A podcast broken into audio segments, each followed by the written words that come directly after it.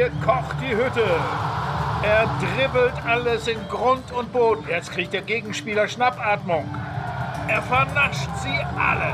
Im Lichte der untergehenden Sonne küsst der Ball die Latte. Die Grätsche aller Grätschen. Lupfen jetzt! Lupfen! Also, kicken kann er. Grüß Gott, ich bin aus Sturgart und du ein Reichschmeckter. Warum verstanden Sie mir nicht? Kike Kanner ist wieder da. Fabian Schiller ist mein Name. Ich bin erkennbar kein Schwabe. Das äh, finde ich allerdings gar nicht so schlimm. Die ersten zehn wütenden Hörermails aus Stuttgart äh, sind uns damit sicher mit meiner verpatzten schwäbischen Einleitung. Olli, du kannst das wieder gut machen, denn auch du bist heute dabei. Oliver Fritsch, vor weniger als 24 Stunden noch per Videocall aus dem Central Park mit mir verbunden und jetzt schon wieder direkt vom Flughafen ans Podcast-Mikro. Hallo Olli. Hi Fabi, das musst du schon selbst ausbaden. ich dachte, du machst irgendwie einen Schweizer äh, nach, der im, im Schwabenland gelandet ist. Gab es ja schon einige, auch auf der Trainerbank. Klang so schlimm, Rolf ja? Ringer oder so, die VfB-Fans mhm. wissen das. Es gibt Wichtigeres als Dialekte. Ja, ich, ich dachte, ich sammle Punkte angesichts unserer heutigen Folge, aber ich glaube, man, es ist nie eine gute Idee, Dialekte nachzumachen, wenn man den selber mhm. nicht äh, von Geburt an gesprochen hat.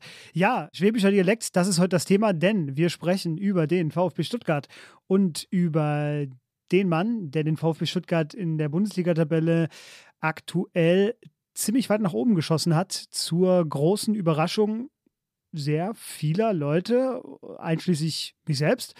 Und wir wollen heute sprechen über Seru Girassi.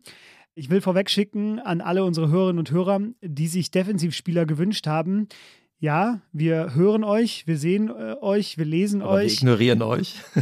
Aber wir ignorieren euch. Nein, wir machen das bald. Ich verspreche es, wie in schon anderen Folgen. Aber wir haben uns einfach heute gedacht, dieser Podcast wurde irgendwann mal ins Leben gerufen, um zu fragen, wie gut ist Spieler XY eigentlich tatsächlich und wirklich? Wenn es einen Spieler in der Bundesliga gerade gibt, bei dem sich das wirklich jeder fragt, dann ist das äh, Seru Girassi. Wie gut ist er? Was kann er? Wir nehmen ja meistens Spieler dran, Spielerinnen, die so Evergreens sind, die manche schon seit 10, 15, 20 Jahren auf der großen Bühne kicken. Girassi ist äh, jemand, der jetzt in dieser Saison sich ins Rampenlicht geschossen hat. Vielleicht noch in der Vorsaison, aber in dieser besonders. Und das wollen wir heute erklären, woran das liegt, um vorwegzunehmen. Das liegt nicht nur an ihm. Es gibt noch ein weiteres sehr starkes Argument, das unser geschätzter Co-Host äh, Christian Spiller mir noch zugeworfen hat. Er hat, lässt sich zitieren mit dem Satz: Mach die Folge schnell, bevor es sich erledigt hat.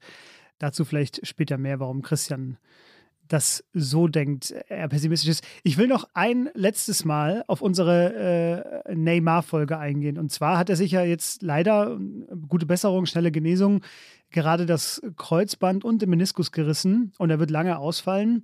Wir sind jetzt bei unseren Hörern oder mit dieser heutigen Folge in der Phase der Kritik, der Kritik, der Kritik.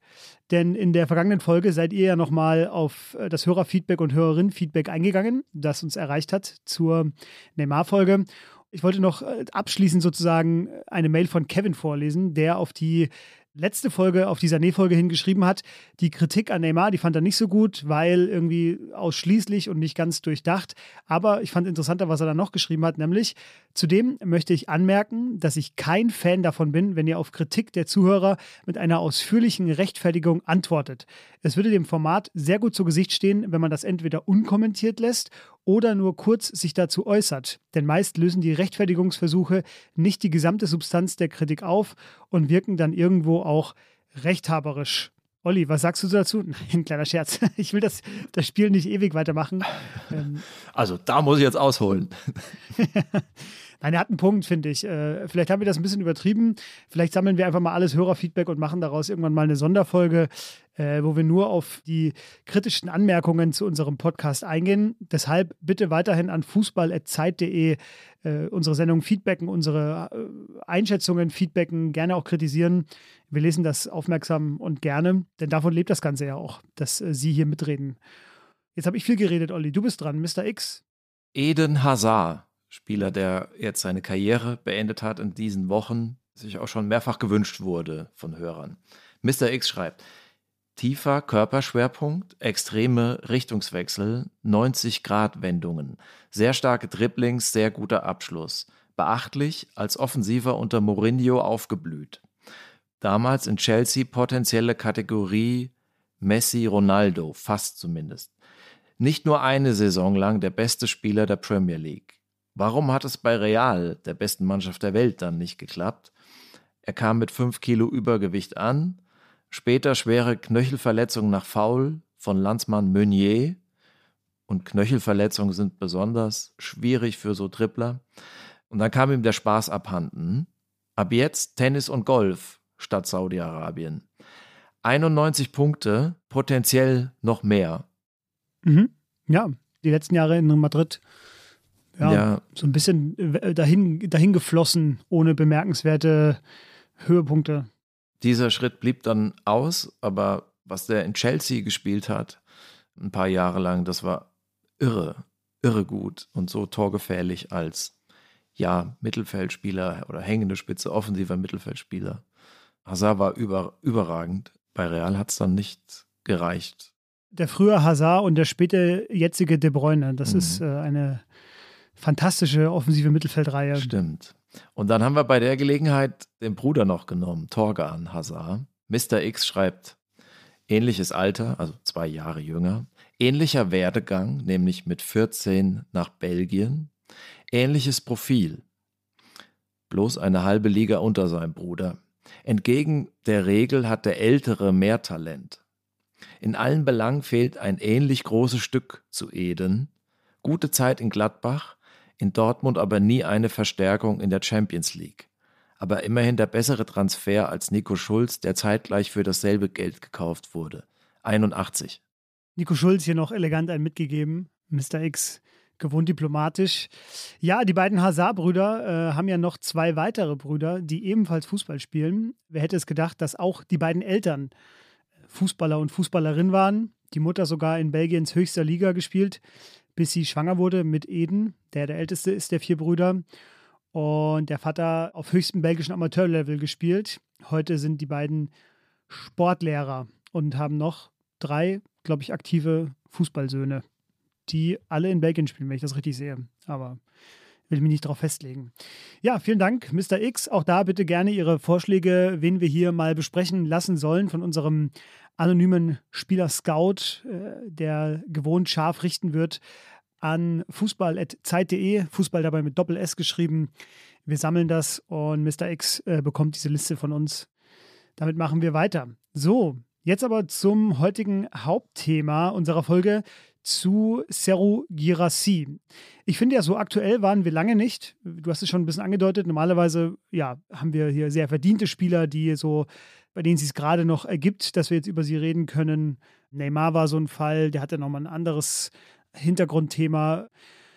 Luka Modric war so ein Fall, Karim Benzema war so ein Fall. Aber bei Girassi ist ja wirklich die Frage, wie gut ist er denn jetzt? Also so wirklich, wie gut ist er? Und das war eben die Idee unseres Podcasts. Und deswegen wollen wir unseren Hörerinnen und Hörern diese Handreichung heute mitgeben für die kommenden Bundesliga-Wochen. Bleibt Stuttgart da oben? Bricht er alle Torrekorde in dieser Saison? Das sind natürlich Fragen, die wir nicht beantworten können. Aber wir versuchen uns mal der Frage anzunähern, was ihn so gut macht und äh, wie es soweit kommen konnte. Ich will einen Absatz aus der Stuttgarter Zeitung äh, vorlesen, der in diesen Tagen geschrieben worden ist, um mal ein bisschen die Stimmung aus dem Schwabenland einzufangen. Also, die Stuttgarter Zeitung schreibt, Seru Girassi ist die Sensation dieser Fußballwochen. Wer das vor der Saison prophezeit hätte, wäre sofort an der Hirnrinde abgetastet und mit Blaulicht und Sirenengeheul in die nächste geschlossene Anstalt gefahren worden. Jahrelang war das einzig stabile und verlässliche am VfB die Abstiegsangst. Also, die Stuttgarter sind in Aufruhr, in Euphorie. Ich habe sie tatsächlich vor der Saison auf unserem, äh, bei unserem Zeit Online Sport internen Tipp die Abschlusstabelle, äh, Tippspiel auf einem Abstiegsplatz getippt. Das kann ich schon wieder jetzt vergessen, glaube ich. Und Olli, ich weiß, du magst diese Performance-Statistiken, nicht diese neumodischen. Aber wenn der VfB Stuttgart zwischen Real Madrid und vor Brighton und Manchester City auftaucht, dann wollte ich sie dir doch äh, mitteilen, denn da geht es um die Torschüsse aller fünf großen europäischen Erstligisten. Das ist nur eine Statistik. Die zweite, die ich noch hier schnell anführen will, ist, Girassi führt die internationale Torjägerliste derzeit an vor Lautaro Martinez, Harry Kane und Jude Bellingham. Unsere Rechenfreunde, unsere Statistikfreunde haben ausgerechnet, wenn er mit dieser Torquote, die er jetzt hat, also 13 Toren nach sieben Spielen so weitermacht, dann hat er am Ende der Saison 63 Tore geschossen. Es wird nicht ganz so kommen, weil er ist beim Afrika Cup auf jeden Fall im Einsatz im Januar und Februar. Aber wir reden über das Phänomen der bisherigen Saison und wollen eben wissen, warum. Warum jetzt? Wegen der Statistik. Dieser Statistik bin ich sehr wohl äh, ein Freund. Die Torjägerliste äh, ist ja eine sehr einfache. Sie sagt nicht alles, aber sie gibt einen guten Hinweis. Wir reden über Serou Yadali Girassi, geboren am 12. März 1996 in Arles, Frankreich. Aufgewachsen ist er in Montargis in Zentralfrankreich. Er hat äh, drei Brüder und vier Schwestern. Die Eltern kommen beide aus Guinea. Er hat selber mittlerweile drei Kinder, ist gläubiger Muslim, trinkt kein Alkohol und fastet auch im Ramadan, egal ob Saison ist oder nicht. Er ist 1,87 Meter groß, äh, wiegt 82 Kilogramm und hat gespielt bei den Vereinen. Ich glaube, man sagt J3 Sports Amelie, auf jeden Fall in Amelie, USM Montargis und dann die Profistation waren Stade Lavallois, Lille, dann wurde er von Lille verliehen nach Auxerre, von Auxerre und ging zurück nach Lille. Dann war er in Köln, beim ersten FC Köln. Von 2016 bis 2019 wurde von dort wieder zurück nach Frankreich äh, verliehen, nach Amiens und dorthin auch verkauft, von dort nach Rennes verkauft zu Stade Rennes. Hat mit Stade Rennes auch in der Champions League gespielt, ein ziemlich aufregendes Projekt dort in Frankreich. Aber Stade Rennes hat dann, äh, glaube ich, zwei oder drei weitere Stürmer geholt. Und damit war äh, klar, dass für ihn es schwer wird, auf Spielzeiten zu kommen. Und dann hat Rennes ihn in der vergangenen, im vergangenen Sommer verliehen nach Stuttgart und die haben jetzt die Kaufoption für ihn gezogen für 10 Millionen Euro. Er hat für einige französische Auswahlteams gespielt äh, in der Jugend und äh, bis zur U21, sich dann aber doch für Guinea entschieden. Er sagt, das war keine sportliche, sondern eine emotionale Entscheidung. Und für Guinea hat er bisher acht Spiele gemacht und zwei Tore geschossen. Seine Titel, die sind schon abgehakt. Er wurde mit dem FC Köln deutscher Zweitligameister 2019. Ja, mal gucken, was noch hinzukommt, was die Stuttgarter diese Saison noch holen werden. Ja, und das bunte Wissen fand ich sehr schön, dass sie in Köln zwei Jahre lang offiziell auf Autogrammkarten seinen Namen falsch geschrieben haben, nämlich das äh, H und das R vertauscht hatten. Da stand dann Seru statt Serhu. Das hat er dann irgendwann auf einer Pressekonferenz mal erklärt, dass das ja eigentlich falsch sei und äh, man das doch äh, vielleicht ausbessern könnte. Ja, und das andere ist, er hat drei Monate vor der Geburt seines ersten Kindes behauptet, er habe gar keine Freundin. Warum, äh, habe ich nicht rausgefunden. Der Mann ist also ein Rätsel und wir entschlüsseln es heute. Zumindest versuchen wir das. Und das geht mit dieser Szene. Eine Szene vom siebten Bundesligaspieltag, einem weiteren Girassi-Spieltag, vielleicht der herausragende Girassi-Spieltag dieser Saison. Stuttgart gegen Wolfsburg. Stuttgart lag hinten und Girassi hat einen Hattrick gemacht in der zweiten Halbzeit. So wurde aus einem 0 zu 1 ein 3 zu 1 innerhalb von, schlag mich tot, 13 Minuten oder 15. Wir haben uns auf das zweite Tor festgelegt, wird in den Lauf geschickt, startet gut durch, ist schneller als der Abwehrspieler, zieht noch am Tormann vorbei und schiebt ihn dann äh, zum 2 zu 1 ins Netz. Warum die Szene? Das Tor wird aufgelegt von Chris Führig. Der Name ist jetzt auch mehreren äh, Leuten bekannt als noch vor zwei Wochen. Warum? Weil er jetzt zum ersten Mal für die deutsche Nationalmannschaft nominiert wurde und auch gespielt hat, eingewechselt wurde gegen die USA. Den Spieler hätten wir auch nehmen können statt Girassi, weil er in Stuttgart eine sehr gute Rolle spielt, Führig. Vielleicht sogar eine ähnlich gute oder genauso gute wie Girassi, womöglich sogar eine bessere. Da sind wir auch schon bei der These weswegen wir das Tor ausgesucht haben. Girassi ist ein guter, vielleicht auch ein sehr guter Bundesliga-Stürmer, der aber vor allen Dingen von der neuen Stärke vom VfB Stuttgart profitiert. Davon profitiert, dass dieser Verein wenigstens mal ein bisschen seine enorme, sein enormes Potenzial ausschöpft, jetzt auf Platz zwei steht. Ich sage, jetzt auf Platz zwei steht, aber es ist schon absehbar, dass dieser Verein diesmal nicht in den Abgrund schauen wird wie die letzten Jahre. Und davon profitiert eben auch der einzelne Spieler, äh, insbesondere natürlich auch der Stürmer, weil man das gut ablesen kann an der Torstatistik. Dass es jetzt schon 13 sind nach sieben Spielen, ist natürlich auch eine Sensation, kann man sagen. Aber es leitet sich vor allen Dingen halt auch dadurch ab, dass jetzt in diesem Verein wieder mehr Ordnung und Struktur eingezogen ist und das Team auf dem Platz und dahinter besser zusammengefunden hat, als das in den letzten ja, zehn Jahren, kann man sagen, zwölf Jahren der Fall war. Hm. Für mich ein schönes Beispiel mal wieder, was ich an diesem Sport so liebe am Fußball, äh, dass sich hier die ganze Magie sozusagen entfaltet, nämlich dass manchmal einfach alles klappt. Nicht umsonst ist es ja ein Rekord, dass noch nie jemand äh, in den ersten sieben Bundesligaspielen 13 Tore geschossen hat. Und man hat ja bei ihm das Gefühl, derzeit, egal wo er auftaucht, äh, wahrscheinlich würde er auch, wenn er jetzt von der Mittellinie probieren würde, wahrscheinlich geht er jetzt auch immer rein bei ihm. Also es ist so eine Phase, das ist so ein Lauf. Da wollen wir später noch drüber sprechen, über die vielleicht auch die Psychologie des Laufs, den er gerade hat, aber eben auch die Punkte, die du jetzt gerade angesprochen hast, die, die neue Stuttgarter Lust am, am Offensivspiel, wie das überhaupt dazu kam. Wir müssen vielleicht einmal, ich weiß nicht, Olli, ob das auch in deinem Sinne ist, den kleinen Disclaimer vorwegschicken, dass, äh, was unsere Hörerinnen und Hörer ja vielleicht nicht wissen, man geht ja immer davon aus, dass Sportjournalisten einen auch Fan von irgendeinem Verein sind. Bei uns beiden ist das äh, erkaltet, er, erkaltete Zuneigung. Und bei mir waren es die Bayern und bei dir, wenn ich das richtige in Erinnerung habe, der VfB. Richtig. Hansi Müller war mein Idol. Das verrät ja auch schon einiges über meinen Jahrgang. Also habe in VfB Stuttgart Bettwäsche geschlafen und auch schon mal geweint, wenn sie verloren haben. In der Badewanne nach der Sportschau. Hansi Müller Poster und Puzzle. Ja, aber das ist dann irgendwann entwichen.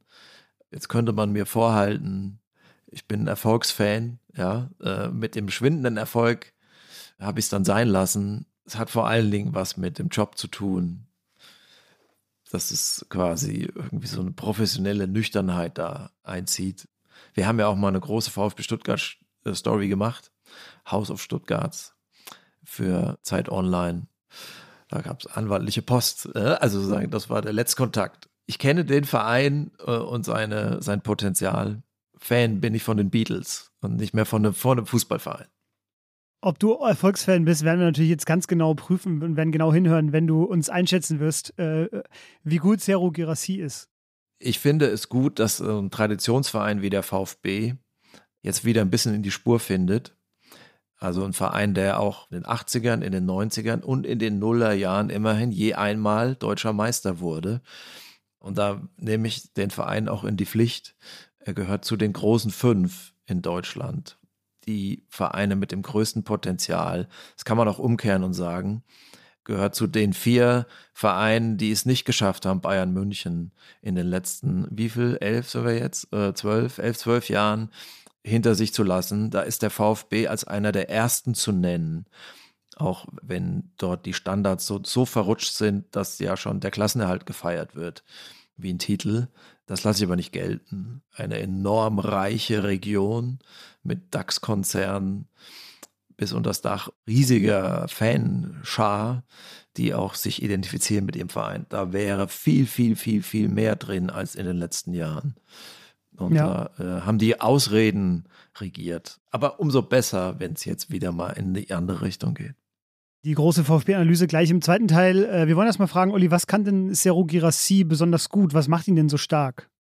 Also ein physischer Mittelstürmer, schnell, schussstark, mit einem sehr guten Kopfball, wunderbares Timing beim Abschluss. Man sieht, wenn man sich die Tore jetzt auf YouTube anschaut, dass das keine Glückstore sind, keine Zufallstore, sondern dass das reproduzierbar ist hat auch einen sehr festen Schuss, ist durchsetzungsstark, geht in die Tiefe, vielleicht nicht immer im perfekten Moment, also auch mal so ein bisschen abseitslastig. insgesamt ein physisch starker Mittelstürmer, der auch ganz eine ganz klare Position, ganz klares Profil hat. Und das vereinfacht die Sache. Oft, man kommt schnell auf ein, auf, auf ein gewisses, auf eine gewisse Qualität und selbstbewusst ist er obendrein. Sieht man an den Lupfern beim Elfmeter beispielsweise. Hat letzte Saison, glaube ich, im, als Stuttgart noch mitten im Abstiegskampf war, hat er gegen, ich glaube, es war gegen Leverkusen, hat er auch einen Elfmeter mhm. gelupft, sodass Lukas Radetzky, der Torhüter von Leverkusen, danach selbst sagte, die sind mitten im Abstiegskampf und er macht das. Also keine Scheu vor diesen Entscheidungen. Ja, das äh, ist kein Zufall, dass dieser Spieler trifft, dass er jetzt so häufig trifft. Das müssten wir nochmal irgendwie vielleicht auch auf die geringe Stichprobe zurückführen. Ne? Er wird weiterhin treffen, wird auf die 20 und 30 Tore Marke zusteuern. Oder auf die 65, wir haben es gehört, äh, wenn er so weitermacht. Das ist jetzt eher wahrscheinlich unwahrscheinlich, aber ja, ich will nur hinzufügen, dass mir aufgefallen ist vor allem, dass er die, warum er jetzt so viele Tore gemacht hat, dass er intuitiv immer die richtige Entscheidung getroffen hat. Also mal noch einen Haken eingebaut hat vom Torhüter, äh, mal nicht den Abschluss verzögert hat. Ich glaube, es war gegen Darmstadt oder war es gegen Freiburg, wo er so dreimal so antäuscht ja, man kann schon gar nicht mehr zählen, seine Tore in der Saison. Man kann sich schon nicht mehr an alle einzeln erinnern. Er trifft irgendwie immer die richtige Entscheidung gerade. Mal einen Lupfer. Der Lupfer ist so ein bisschen sein, sein Special Move, habe ich das Gefühl. Also den macht er sehr gerne und hat auch irgendwie äh, ja, perfektioniert. Ja, er ist, glaube ich, gerade schon so ein bisschen am Überperformen. Die Expected Goals liegen irgendwie bei 7,5 oder so. In Wahrheit hat er halt eben 13 geschossen, also fast doppelt so viele. Wenn er so weitermacht, wird es die verrückteste Bundesliga-Saison der Stuttgarter Geschichte. Aber wir gucken mal. Genau, du hast vieles schon gesagt, ich will gar nicht jetzt noch alles wiederholen. Ich will nur hinzufügen noch, der ist viert, viertbester Zweikämpfer der Bundesliga. Also bei einem Mittelstürmer nicht ganz unwichtig, sich so viele Zweikämpfe für sich zu entscheiden. Was vielleicht auch daran liegt, dass er seinen Fitnesstrainer einmal im Monat aus Frankreich extra kommen lässt und dann mit ihm weiterarbeitet. Generell scheint er mir so ein, wie soll ich sagen, nicht Streber, aber er ist ein harter Arbeiter, so, was sehr gut nach Stuttgart passt. Lässt sich nicht ablenken von anderen Dingen, sondern er fühlt sich da sehr wohl, sagt er immer wieder in Stuttgart und äh, dankt immer wieder dem Team, wegen dem er so gut ist. Er fühlt sich einfach, glaube ich, da sehr gut aufgehoben. Ja, komponiert seine Tore so ein bisschen. Also er haut nicht einfach blind drauf und rennt auch nicht einfach los, wie vielleicht jetzt so Timo Werner, der einfach immer nur geradeaus losknallt, sondern er hat irgendwie die totale Kontrolle über das, was er macht. Und das finde ich irgendwie, führt ihn eben dazu, dass er derzeit vorm Tor, ich glaube, die ersten neun Torschüsse in dieser Saison waren alles neun, das waren neun Tore. Hm. Die Quote liegt jetzt irgendwie bei der Hälfte noch und so, aber es ist, es ist schon eine irre Statistik, finde ich. Hm. Viel mehr an Geheimnis ist nicht. Diese, dieser Typ Spieler, großer, schneller, kopfballstarker Mittelstürmer mit einem guten Schuss, ist quasi äh, schnell auserzählt. Ist jetzt nicht so, nicht so komplex, ist ja bei Physis häufig so. Damit kommen wir vielleicht auch mal zu den Sachen, die er nicht so gut kann. Das Dribbling ist jetzt nicht sonderlich ausgeprägt. Das Kombinationsspiel auch nicht. Er zieht schon mal an einem Gegenspieler oder an einem Tormann vorbei, so wie bei der Einstiegsszene weil er dann in dem Moment einfach im Vorteil ist, den Vorsprung hat, den mitnimmt und der Gegenspieler, den ja fast nichts machen kann, wenn er dann so einen einfachen Haken schlägt und an, an dem vorbeizieht. Aber dass er sich jetzt Torchancen selber erspielt, indem er eins, zwei, drei Gegenspieler stehen lässt, oder dass er auf dem Flügel ausweicht und vielleicht einen Mittelfeldspieler nachrücken lässt. Das ist eher die Ausnahme. Das ist nicht seine Stärke. Das ist ein Spieler, der bedient werden muss. Wenn er nicht bedient wird, dann kann es auch sein, dass man von ihm nicht viel sieht. Ne? Also er ist 27, das ist jetzt nicht mehr jung und seine Karriere bisher ist überschaubar. In Köln hat er jetzt nicht viel gerissen ist da sein Potenzial auch, auch endlich. Deswegen verstehe ich auch jetzt manchmal nicht, warum er jetzt schon irgendwie mit der Premier League in Verbindung gebracht werden muss. So, wenn man seinen Trainer Sebastian Hoeneß richtig versteht, muss er ja sozusagen, muss der VfB Angst haben, dass er einen solchen Spieler nicht halten kann. Da macht sich der Verein wieder zu klein. Girassi kann eigentlich froh sein, beim VfB zu spielen, weil es jetzt auch gerade so läuft, er natürlich da einen Status hat, aber ist jetzt kein Spieler für, für Chelsea. Naja, Chelsea ist vielleicht nicht das beste Beispiel, sagen wir mal Arsenal oder geschweige denn City.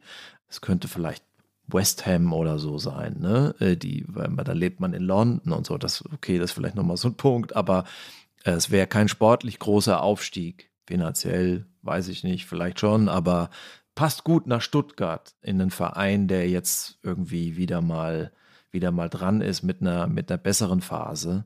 Also jetzt sehe ich jetzt nicht in Bayern München. Chelsea fand ich eigentlich äh, ein gutes Beispiel, weil es wäre so ein Chelsea-Transfer, wenn sie ihn jetzt für 95 Millionen holen und dann nach einem halben Jahr wieder verleihen oder nach einem mhm. Jahr. Das wäre so ein Chelsea, äh, Chelsea-Move, den man in der Vergangenheit ja des häufigeren gesehen hat. Ja, die Kölner fragen sich natürlich, äh, was ist passiert? Also, wo waren wir? Was haben wir falsch gemacht? Haben wir ihm die falschen Getränke, das falsche Essen angeboten? War der Karneval zu dolle? Irgendwas muss ja gewesen sein in Köln. Er war in Köln, äh, fairerweise muss man das dazu sagen, häufig verletzt. Er war 400 Tage insgesamt verletzt bei seiner Zeit in Köln, also mehr als ein ganzes Kalenderjahr. Deswegen hat es da nicht so geklappt. Und die Kölner erinnern sich, glaube ich, vor allem an eine Szene, als sie selber mitten im Abstiegskampf waren gegen äh, Werder. Ich glaube, es war 2018 oder 2017, eins von beiden. Jedenfalls findet man dieses, dieses Nicht-Tor noch, wenn man Girassi googelt, sehr schnell. Wurde ihm der Ball sozusagen zwei Meter oder drei Meter vors Tor genau hingelegt. Das Tor war leer, der Torhüter schon geschlagen. Er verstolpert den. Ach ja, ich erinnere mich. Ja. Werder war auch direkter Abstiegskampf-Konkurrent für Köln. Das war ein wichtiges Spiel im Herbst. Und dann hat äh, Köln da verloren. Ja, das war so eine technische Unzulänglichkeit, die man bei ihm früher, glaube ich, häufiger gesehen hat. Die hat er mittlerweile ein bisschen abgestellt. Aber das ist so auf seinem, auf seinem Minuskonto bei mir gelandet. Nicht die beste Koordination habende. Das passt ja auch so ein bisschen zu seiner schlachsigen Statur er ist jetzt nicht der beste Defensivarbeiter, auch wenn er von seinen Trainern immer dafür gelobt wird, dass er sich ins Pressing mit einbindet und ganz viel läuft, ganz viele Meter macht. Aber ich glaube, man kann ihn jetzt auch selbst als Verteidiger relativ einfach überwinden. Also fürs Ballgewinnen sind andere zuständig ja. bei Stuttgart. Wie bei der von dir beschriebenen Szene eben. Das sieht man ja, dass Führig erobert den Ball und bei Stuttgart funktioniert es dann momentan einfach so, sie, die, also bei fast allen Girassi-Toren, sie suchen den auch jetzt gerade einfach. Also sie wissen genau, irgendwo da vorne ist er, können ihn auch jetzt einfach irgendwie anspielen, manchmal auch in den Rücken, manchmal in Lauf. Er wartet dann und dann geht's, äh, schnell nach vorne. Wie du sagst, das ist jetzt nicht das ganz große Geheimnis, aber sie haben es halt auf ihn abgestimmt. Stuttgart ist stabil geworden. In der Defensive vor allen Dingen, klare Viererkette, zwei defensive Mittelfeldspieler oder Mittelfeldspieler, die auch defensiv, vor allen Dingen defensiv denken. Trainer setzt auf die richtigen Spieler, die es entsteht so etwas wie eine Elf, es entsteht Kontinuität. Und das ist der Grund für die vielen Punkte, die der VfB jetzt gemacht hat und warum er in der Tabelle so gestiegen ist. Und deswegen kommt man häufiger vors Tor und deswegen gewinnt man mehr Spiele. Das ist ein großer Teil der Erklärung. Man muss dazu sagen, gegen wen hat Stuttgart bisher gespielt? Ne? Also Darmstadt 98, Köln und Mainz, zwei Vereine, die jetzt ganz hinten stehen, diese Saison gerade strugglen. Freiburg. Auch eine der Enttäuschungen der Saison bisher. Ja, ja da sieht man mal, wenn der große Verein, und das ist der VfB, Sachen wieder richtig macht, dann sieht man mal den Qualitätsunterschied zu Freiburg, auch was die Individualität betrifft der Spieler. Also so ein wie Girassi hat Freiburg nicht. Da geht es halt auch mal 5-0 aus. Ja? Also das flutscht, aber es wird sich sicherlich noch korrigieren, wenn die großen Gegner kommen. Einen hatte der VfB bisher in der Saison Leipzig und das haben sie 5-1 verloren. Girassi immerhin das 1-0 gemacht. Ja, das muss jetzt nicht immer so kommen. Aber ich meine, das ist halt auch ein Teil der Erklärung, warum Girassi so viele Tore geschossen hat. Der VfB hat einfach ein leichtes Auftaktprogramm. Da war jetzt die eine oder andere Abwehr eben auch unsortiert oder schwächer besetzt. Ja. Das wird sich sicherlich noch dann rausrechnen. Ja, in welcher Liga ist es möglich, dass Girassi so oft trifft? Äh, Habe ich mir hier noch notiert. Ich würde den Hörerinnen und Hörern eigentlich drei Tore damit an die, an die Hand geben. Und zwar war es einmal sein Tor gegen Mainz, einfach ein langgeschlagener Ball aus der Abwehr. Der Mainzer Verteidiger verschätzt sich, äh, hüpft unterm Ball durch, so wie ich das manchmal in der Medienliga auch mache. Und äh, dann war Girassi halt durch. Tor. Das war ein Tor. Dann war eines seiner Tore gegen Freiburg. Da hat Silas den Ball erobert und darf dann nach dem Freiburger Ballverlust 20 Meter durch die Freiburger Hälfte laufen, ohne dass er angegriffen wird, obwohl es sogar eine, eine 6 gegen 2 Situation ist. Also sechs Freiburger stehen zwei Stuttgartern gegenüber. Aber diese beiden, Silas und Girassi, ja, der bekommt den Ball, dreht sich einmal und Tor. Also das war auch spektakulär wenig verteidigt von Freiburg. Beim 3 zu 1 gegen Mainz, da lief, glaube ich, schon die Nachspielzeit. Das kann man vielleicht auch nicht mehr dann so ernst nehmen, aber trotzdem, es war ein Abschlag als Vorlage. Auch der springt einmal auf, die Verteidiger hüpfen wieder drunter. Also das sind die Tore, die halt passieren in der Bundesliga. Da empfehle ich unsere Robert Lewandowski-Folge. Also Lewandowski ist auf einem höheren Niveau, aber dass jemand so viele Tore schießt wie er, über 40, das spricht nicht nur für ihn, sondern auch gegen die Abwehr rein. Ne? Also in Spanien schießt er nicht so viele. Ja, ja, wir haben ja mit in der Bundesliga jetzt mit Girassi, Boniface, Harry Kane und Jonas Wind gleich vier Stürmer, die nach sieben Spielen äh, schon mindestens sieben Tore geschossen haben. Das gab es auch erst einmal in der Bundesliga-Geschichte und der Kicker titelt aktuell Europas Torfabrik und jubelt äh, über diese neue Torflut in der Bundesliga. Ja, man kann natürlich das genau andersrum auch bewerten. Diese Torflut, äh, die gibt's, aber die gibt's halt eben wegen eklatanter Abwehrschwächen, die auch ein Markenzeichen der Bundesliga sind, finde ich. Definitiv. Jetzt klinge ich schon wie Olli Fritsch. Es kommt natürlich an, es ist so, so ein Schlagerrhythmus, ne? also Spektakel, Fußball, Wirtshausfußball. Kann man ja auch verstehen, wenn die Leute sagen, es ist doch besser, es geht 4-3 aus als 1-1 so. Ne? Es ist aber nicht unbedingt ein Qualitätssiegel sozusagen die, mal gelesen, durchschnittliche Torzahl beim Fußballspiel in den höchsten Ligen ist bei 2,8. Die Bundesliga schafft eigentlich regelmäßig über 3, manchmal 3,5 oder sowas. Ne? Ich glaube, aktuell sind wir da ja bei 3,5 oder 3,6. Ich finde es schwierig zu sagen, weil mehr Tore fallen, ist die Liga besser. Also ich finde, das, das kann man echt nicht sagen. Aber man kann auch jetzt nicht sagen, wenn die jetzt weniger fallen würden, wäre sie besser. So, das bleibt ein Fakt, dass viele Tore fallen. Aber ich meine, in der letzten Saison haben die Torschützenkönige nur 16 Mal getroffen, ne? Füllkrug und Kunku. Das hat Girassi schon nach einem Drittel der Spielzeit erreicht. Vielleicht sogar zwischen, zwischen unserer Aufnahme und dem Erscheinungstermin dieser, dieser Folge. Äh, wir nehmen auf vor dem Bundesliga-Wochenende an dem Stuttgart gegen Union Berlin spielt. Ja, auch nicht unbedingt der allersicherste äh, Kandidat gerade. Und wenn er wieder einen Hattrick trifft, hat er dann schon die 16 Tore. Ja, das ist äh, tatsächlich spannend. Ich will es auch gar nicht so, ich will auch gar nicht die Bundesliga so fertig machen. Ich, ich äh, weigere mich nur bei diesem Jubeln mitzumachen. Wenn viele Tore fallen, ist automatisch äh, alles gut und die Liga dadurch spektakulär. Also spektakulär stimmt ja sogar, aber das ist jetzt für mich kein entscheidendes Qualitätsmerkmal. Olli, wir wollen zum VfB kommen und über Stuttgart reden. Und wir haben in unserer Redaktion einen sehr geschätzten Kollegen, der eigentlich auch der Grund ist, warum wir heute über Girassi reden. Denn äh, Tobi Dorfer heißt der Mann, hat mich regelmäßig abgefangen hier auf den Fluren der Zeit Online-Redaktion und mich festgenagelt darauf, dass ähm, wir endlich die Girassi-Folge aufnehmen, weil es nicht angehen kann, dass wir ihn äh, so lange ignoriert haben. Und dem Gefallen haben wir ihn jetzt getan. Ich habe ihn als Gegengefallen abverlangt, dass er bei uns auftaucht. Tobi sagt Folgendes über Girassi. Serou Girassi ist Schwabe im besten Sinne. Der ist bodenständig, bescheiden, einer, der was kann, aber der es nicht ständig allen erzählen muss. Selbstbewusst im besten Sinne, so wie wir Schwaben auch. Er trifft und trifft und trifft und spielt gleichzeitig extrem mannschaftsdienlich. Er spielt fast 40 Prozent mehr Pässe als Harry Kane und geht fast doppelt so auf den Zweikämpfe. Da ist einer, der sich für seine Mannschaft einsetzt, der Bälle verteilt und sich auch nicht zu schade dafür ist, mal in der Defensive mitzuhelfen. Gerassi ist halt ein Schaffer, der anpackt, wenn er gebraucht wird. Das gefällt uns. Und noch besser gefällt uns, dass er bei dem ganzen Hype und den angeblichen Millionenangeboten aus England so gelassen bleibt und in Interviews sagt, dass er dankbar sei und nur wegen des Teams so gut spiele. Aus Stuttgart hört man, dass er sich beim VfB wirklich wohlfühlt, die Fans liebt, sogar die Stadt mag und eigentlich gar nicht verkauft werden will. Es ist doch auch mal schön, wenn jemand in Stuttgart nicht nur die Autobahn nach München gefällt. Man hört ein bisschen die Färbung raus, aber er hätte es jetzt. Gibt es noch die schwäbische Fassung? Ich habe Tobi eigentlich gebeten, es möglichst authentisch rüberkommen zu lassen und ich weiß auch, dass Tobi sehr gut schwäbeln kann. Vielleicht wollte er unsere Hörerinnen und Hörer schonen. Es ist doch ein gutes Zeichen, wenn wir mal Spieler von anderen Vereinen nehmen. Wenn wir mal die dunklen Ecken des Fußballs ausleuchten. Äh, nicht nur Bayern, Dortmund und City und Real. Aber es muss man ja andersrum drehen. Es wurde auch Zeit, dass diese Vereine diese Spieler mal vorbringen. Es gab eben bisher keinen Anlass, über Girassi zu sprechen. Also meinetwegen hätten wir es auch beim letzten Mal schon machen können, aber in der letzten Saison eben nicht.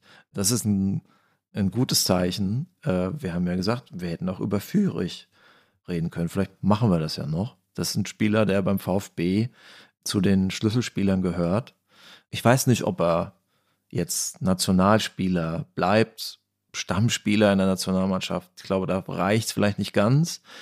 Aber es ist ein Spieler, der fürs große Ganze denkt beim VfB. Der zweite ist Anton in der Defensive. Das sind, was man so hört, die zwei Leader, die sich auch mit dem Verein sehr stark identifizieren, strategisch Fußball spielen, auch Faktoren, äh, die der Torquote von Girassi zugutekommen. Hm. Die hatten ja im Sommer drei Abgänge, an denen ich meine tabellarische, meinen tabellarischen Tipp festgemacht habe, dass Stuttgart eben wieder für mich zu den Abschiedskandidaten gehört. Endo ist gegangen, der Kapitän, Sosa ist gegangen und Mafropanos ist gegangen. Also drei Stammspieler des VfB, drei verdiente Stammspieler, äh, wo man ja dachte, äh, den Aderlass, den werden sie nicht kompensieren können. Mafropanos war schon so, so eine echte Kante in der Abwehr dachte ich auch, der könnte fehlen. Endo habe ich nie ganz verstanden.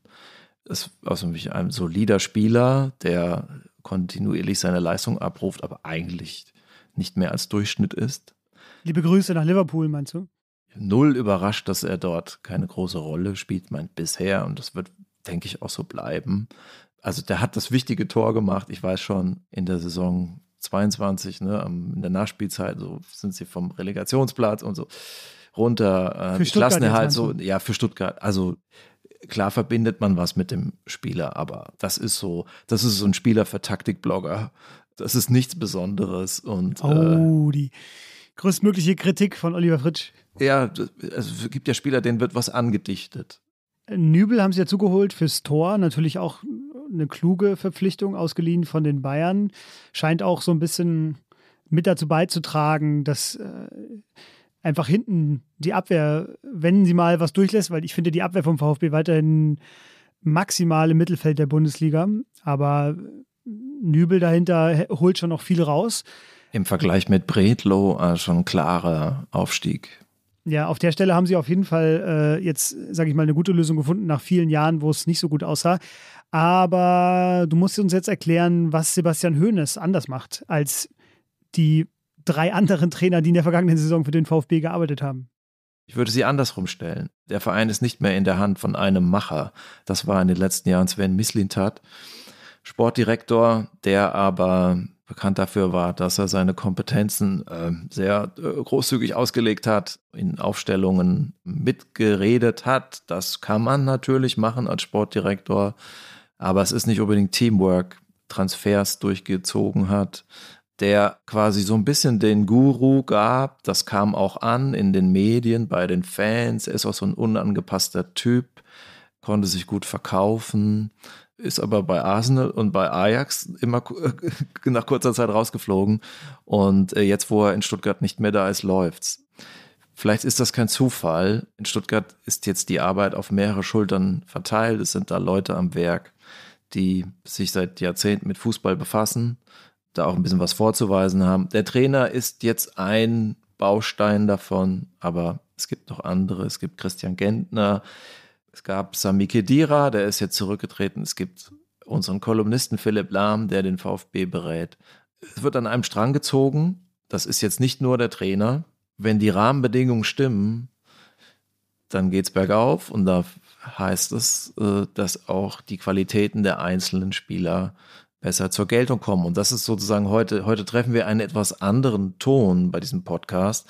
Wir betonen ja immer die Individualität von Spielern, weil wir auch der Meinung sind, oder ich sage jetzt mal, weil ich der Meinung bin, oder du wahrscheinlich auch, dass sozusagen, dass Taktik überbetont wird.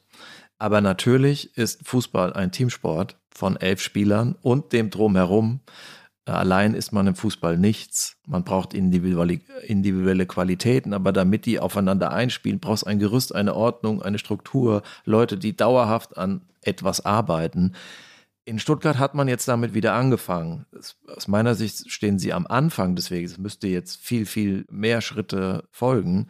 Dann wäre das ein, ein Kandidat für die deutsche Meisterschaft, der Verein, auch für die Champions League. Ist überhaupt keine Frage, dass die Rahmenbedingungen dort stimmen. Aber es ist jetzt nicht mehr das große Chaos und nicht mehr diese Guru-Show Misslintat, weswegen der VfB besser, besser äh, dran ist und weswegen wir jetzt über Girassi reden. 19 Spiele hat Sebastian Hoeneß äh, am Stand unserer Aufnahme den VfB trainiert. Er hat dabei zwölf Siege geholt, vier Unentschieden und nur drei Niederlagen. Also der Trend äh, geht ganz klar in eine Richtung mit ihm. Aber wenn ich richtig verstehe, äh, wenn wir jetzt, sage ich mal, über dieses wunderbare fußballerische Phänomen des Laufs reden, also wenn alles klappt, wenn alles, alle Teile sich zusammenfügen, wenn alle Mannschaftsteile harmonieren, ähm, wenn auch mal Tore reingehen, die vielleicht sonst nicht, äh, nicht reingegangen sind, nicht reingegangen wären, dann reden wir hier nicht über die große Girassi-Show oder wir reden auch nicht über die Hoeneß-Show, sondern wir reden über den, den VfB als Ganzes, der ruhig, aber diszipliniert gerade arbeitet und deshalb eben so weit oben steht. Ich weiß, es gibt die Tendenz, Sachen zu personalisieren. Unter anderem mit diesem Podcast. ja, genau. Also völlig richtig. Das wollte ich gerade sagen. Wir machen es ja auch. Und trotzdem gucken wir immer, was ist das, was sind die Rahmenbedingungen, was ist das, das Setting drumherum, wie agiert der Einzelne im Team, welche Qualitäten zahlen aufeinander ein. Das ist ja auch unsere Stoßrichtung also uns könnte man diesen Vorwurf auch machen, weil wir das natürlich so stark betonen. Aber also Weltklasse ist Girassi nicht und ist beim VfB auch kein anderer Spieler und auch keine internationale Klasse. Es ist aber gerade etwas entstanden, was nach Mannschaft aussieht und was auch gut und ordentlich geführt wird. Jetzt gucken wir mal. Eigentlich wäre noch mehr drin über die nächsten Jahre. Was passiert jetzt? Wird der nächste Schritt erkannt, werden Schwächen in der Mannschaft erkannt und strukturell gezielt neu besetzt. In die Richtung muss es gehen. Der Fußball ist ja komplett ausgeleuchtet, ausgemessen. Also man kann vom Herzschlag der Spieler in der Nacht äh, hin zu den Laufwegen über expected gefährliche Pässe im letzten Angriffsdrittel alles vermessen. Und dass jemand wie Gerassi, der in der Bundesliga schon mal war, dann wieder nach Frankreich gegangen ist, um sich vielleicht da auch wohl, wohler zu fühlen als in der Bundesliga, dann wieder zurückkommt und es nochmal versucht, dass der dann noch so überrascht wie jetzt. Also das verrät jetzt nichts über die Statistik und über die Daten, die wir erheben, sondern über dieses Gesamtgefüge in so einer, in so einem komplexen Gebilde wie dem Fußballverein. Du sagst es, ja. Ja, wir kommen zu unseren Top 5, die heute sich orientiert haben am Bundesland, in dem der VfB Stuttgart äh, spielt, nämlich an den, äh, am, am, Schwabenland. Und wir haben sie der Einfachheit halber Schwabenstürmer genannt. Ich hoffe, wir haben die gleiche Kategoriendefinition. Ich habe mal bei mir drüber geschrieben, aus Schwaben oder für Schwaben. Ich fange an, mein Platz 5, äh, Serge Gnabry. Seine Heimatvereine Weissach, Ditzingen, Hemmingen, Feuerbach. Da kann einer seine Herkunft nicht leugnen, auch wenn er schwätzt, finde ich man hört es immer noch so ein bisschen raus, äh, wo Serge Gnabry herkommt, ist dann über die Stuttgarter Kickers beim VfB gelandet und hat da dann seine, seine große Karriere begonnen. Aber Platz 5 bei mir Serge Gnabry. Wigger Kögel. Oh. Alter Bayern-Spieler, der mit dem VfB 92 Meister wurde und Diego Buchwald das 2-1 in Leverkusen mit der schönen Flanke aufgelegt hat. Da war man Meister. Ich sehe schon. Das sind Insider-Namen, die jetzt hier kommen, wenn das dann Platz 5 ist. Ich mache weiter mit Platz 4. Ich bin, äh, vielleicht, werde, ich werde wahrscheinlich jetzt viele Mails auf mich ziehen, nehme ich in Kauf, denn ich bin ins bayerische Schwaben gegangen, habe mich äh, für Bernd Schuster entschieden. Geboren und groß geworden in Augsburg. Barcelona, Real und Atletico Madrid, also alle drei großen spanischen Vereine dann auf seiner Liste gehabt, haben nicht viele geschafft. Nationale war nicht so seins, sind eben Sturköpfle, die Schwaben. Platz 4 Walter Kelch, deutscher Meister 84. Noch ein schöner Schnurres, habe ja auch ein paar Länderspiele. Das war so meine Zeit. Ja, ich merke schon, das ist schwäbische Landeskunde heute für mich auch so ein bisschen. Mein Platz 3, Giovanni Elber. Ich hatte ja gesagt, aus Schwaben oder für Schwaben. Und Giovanni Elber als Teil des magischen Dreiecks, da war ich gerade zu jung dafür, um das noch aktiv zu sehen. Aber ich wurde dann Fußball und eben auch Bayern-Fan, als Giovanni Elber dann gerade bei den Bayern gespielt hat. Und ich konnte dann daraus schließen, dass er in dieser Saison, wo er mit Balakow und Bobic bei Stuttgart zusammengespielt hat, was das für eine Magie gewesen sein muss. Und für Giovanni Elber habe ich daher sehr viel Liebe übrig. Auf Platz drei äh, Fritz Walter. Äh, die VfB-Fans oder die äh, Fußball, die älteren Semester wissen natürlich, äh, das ist nicht der Fritz Walter, der Held von Bern, sondern ein kleiner Stürmer aus Mannheim, deutscher Meister mit dem VfB 1992 auch. Es gibt ein kolportiertes Zitat von ihm, der Jürgen Klinsmann und ich, wir sind schon ein tolles Trio, äh, Quartett. So dieser Fußballer. Ich weiß nicht, ob das wirklich authentisch, Poldi, ist, Poldi authentisch ist, aber äh, ist zumindest gut erfunden. Ja, ja. Ich habe den Namen auch gelesen in der Vorbereitung auf die, auf die Top 5. Musste tatsächlich zweimal nachlesen, ob ich mich jetzt hier vertue. Wenn Kinder mit diesem Namen in Deutschland geboren werden, denen ist eigentlich eine große Karriere in die Wiege gelegt. Äh, mein Platz zwei, ich vermute, er kommt bei dir auch noch. Du hast ihn eh schon erwähnt vorhin, dass es dein großer Hero war, Hansi Müller. Äh, ich habe ihn nicht spielen sehen, aber bei Stuttgart denke ich immer irgendwann auch an Hansi Müller.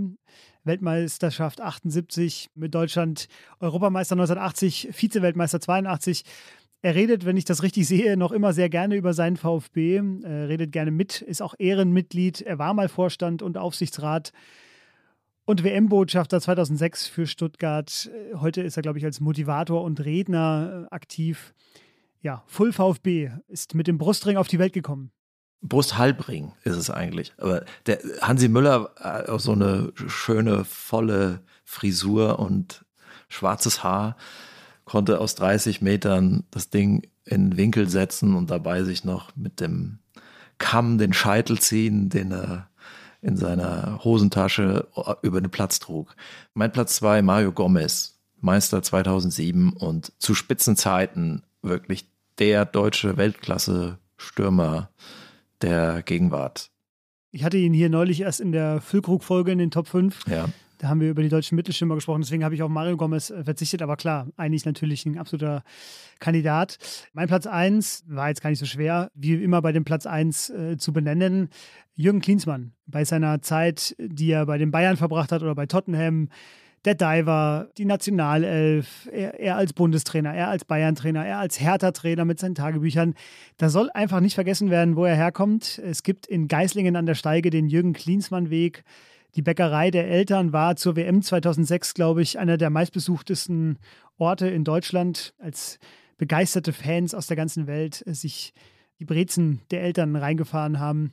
Gibt es leider nicht mehr, hat zugemacht, habe ich gelesen. Aber ähm, Jürgen Klinsmann konnte sich eine Zeit lang, glaube ich, gar nicht dagegen wehren, dass er wie jeder halbwegs fähige Schwabe erneut mit dem VfB in Verbindung gebracht worden ist. Also ob es jetzt als Trainer, Manager, Aufsichtsrat oder Zeugwart ist. Das ist weniger geworden. Da hat Jürgen Klinsmann selber für gesorgt. Äh, er backt kleinere Brezett heute. Aber ja, Jürgen Klinsmann für mich der schwäbische Stürmer. Ja, da gibt es keine zwei Meinungen. Den muss man da nennen. Weltmeister und Europameister. Gibt es nicht so allzu viele deutsche Spieler. Kapitän 96, auch selten für einen Stürmer.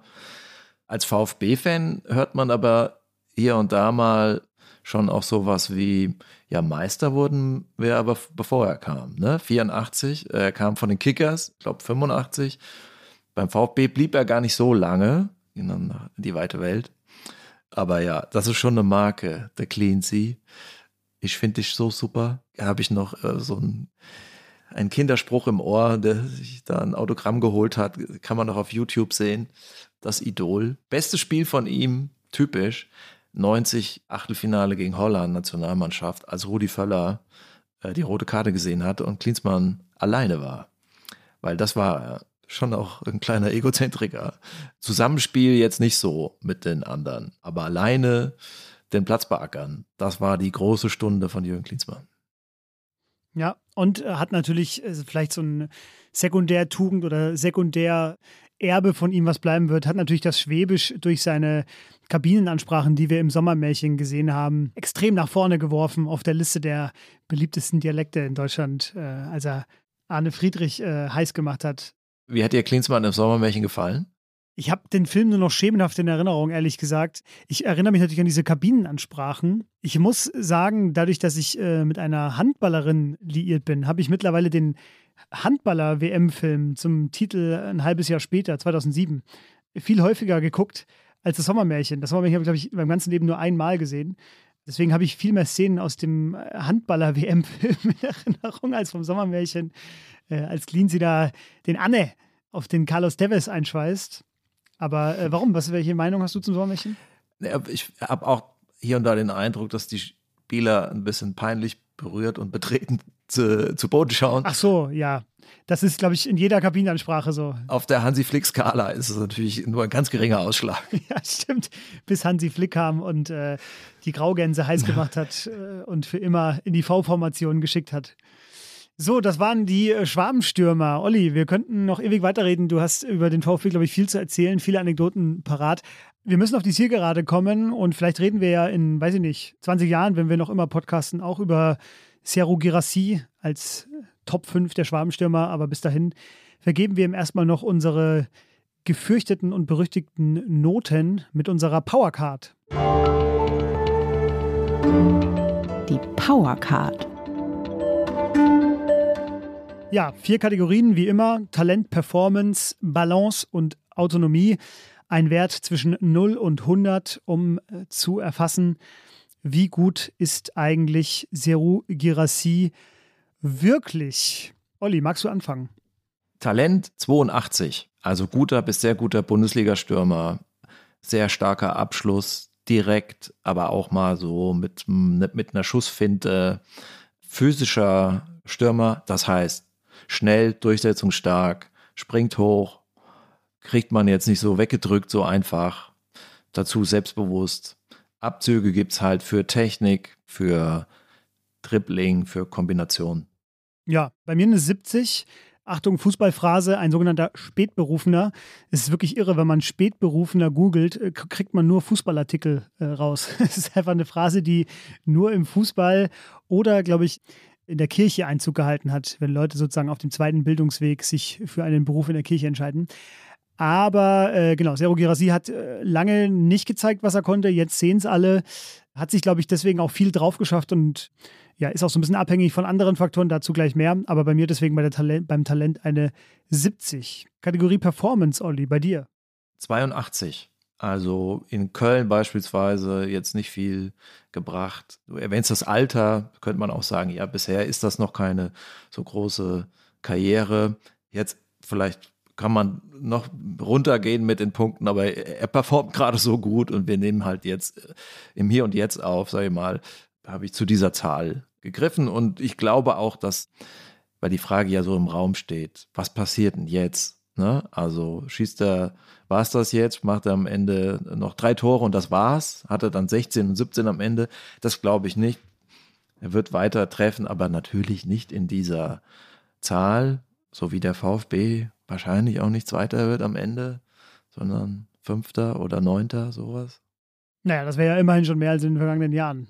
Ein gutes Ergebnis, glaube ich, mit dem man in Stuttgart zufrieden wäre. Ja, ich habe mich sehr von der Gegenwart beeinflussen lassen bei meinem Wert in der Kategorie Performance. Habe ihm eine 91 gegeben. Das bezieht sich natürlich vor allem auf diese Saison und auf die vergangene. Ich glaube, er hat in den letzten acht Spielen der vergangenen Saison auch acht Tore geschossen, in der Relegation getroffen, im DFB-Pokal in diesem Sommer getroffen. Also er hat wirklich einen Lauf. Vorher war er häufig verletzt, schiebt aber jetzt auch Sonderschichten mit dem Fitnesstrainer, ich hatte es erwähnt. Deswegen kriegt er von mir einen relativ hohen Wert bei der Performance. 91. Autonomie, also wie abhängig oder unabhängig ist ein Spieler von seinen Mitspielern. Da habe ich unter 80, nämlich 78, um zu zeigen, dass es, der muss bedient werden. Ne? Das ist so, der muss es serviert bekommen. Nicht so, dass er vorm leeren Tor steht, aber so, dass vielleicht noch ein Gegenspieler irgendwo in der Nähe ist oder dass er vielleicht noch einen Kontakt braucht und so. Das ist der Spieler, der sich das nicht selbst erspielt und erarbeitet, sondern auf Zuarbeit extrem angewiesen ist. Sind alle Stürmer irgendwie eher besonders. Ja, sein Revier ist das letzte Viertel des Feldes. Er kann nur, wenn sie auch mit ihm wollen, dann läuft es aber. Deswegen habe ich auch eine 75 vergeben bei Autonomie. Also schon ist jetzt nicht immer, also er macht, er dreht Spiele im Alleingang, ja, aber das hängt mit der Mannschaftsleistung zusammen und nicht nur an ihm. Das haben wir jetzt ja ausführlich schon dargelegt in der ganzen Folge. Fehlt noch die Balance, Olli, bei dir? 82, also bringt viel mit, äh, hat so einen guten Werkzeugkasten für einen Stürmer.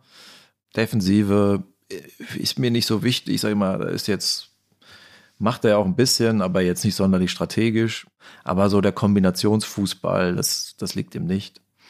Linker Fuß, kann ich gar nicht so viel zu sagen. Alles in allem gut.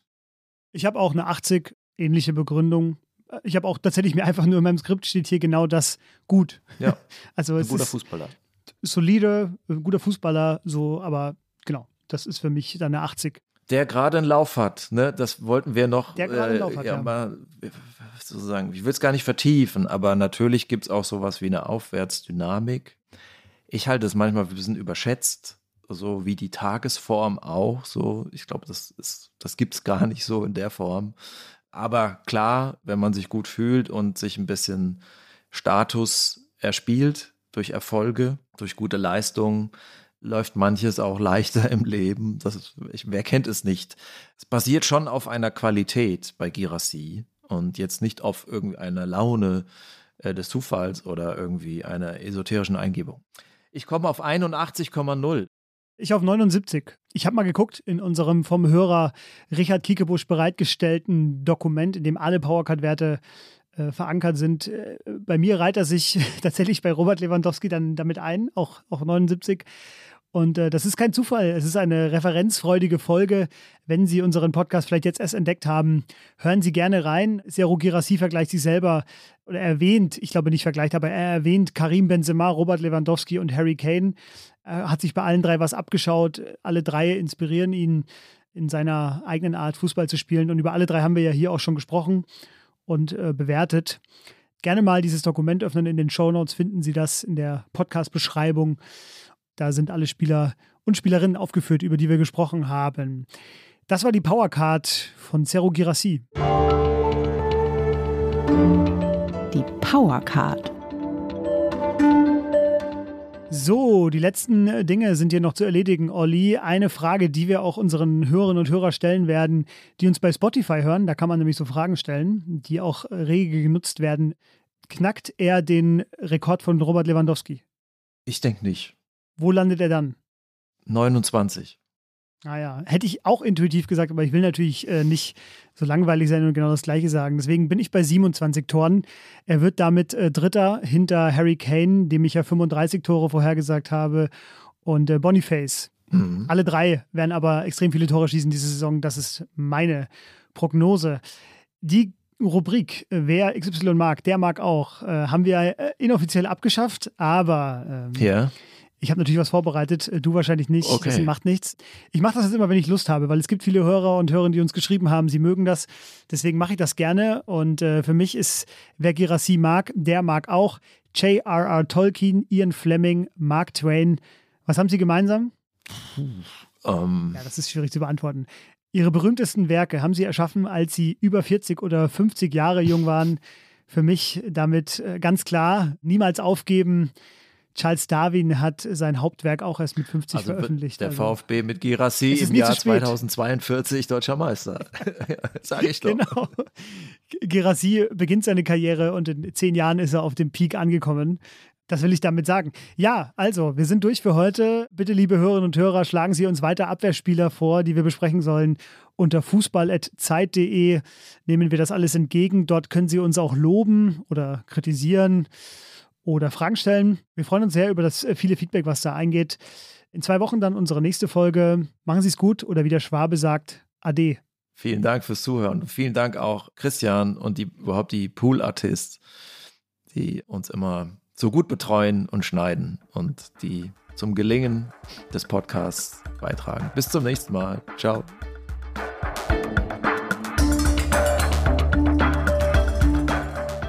Kicken kann er. Ist ein Podcast von Zeit Online, produziert von Pool Artists.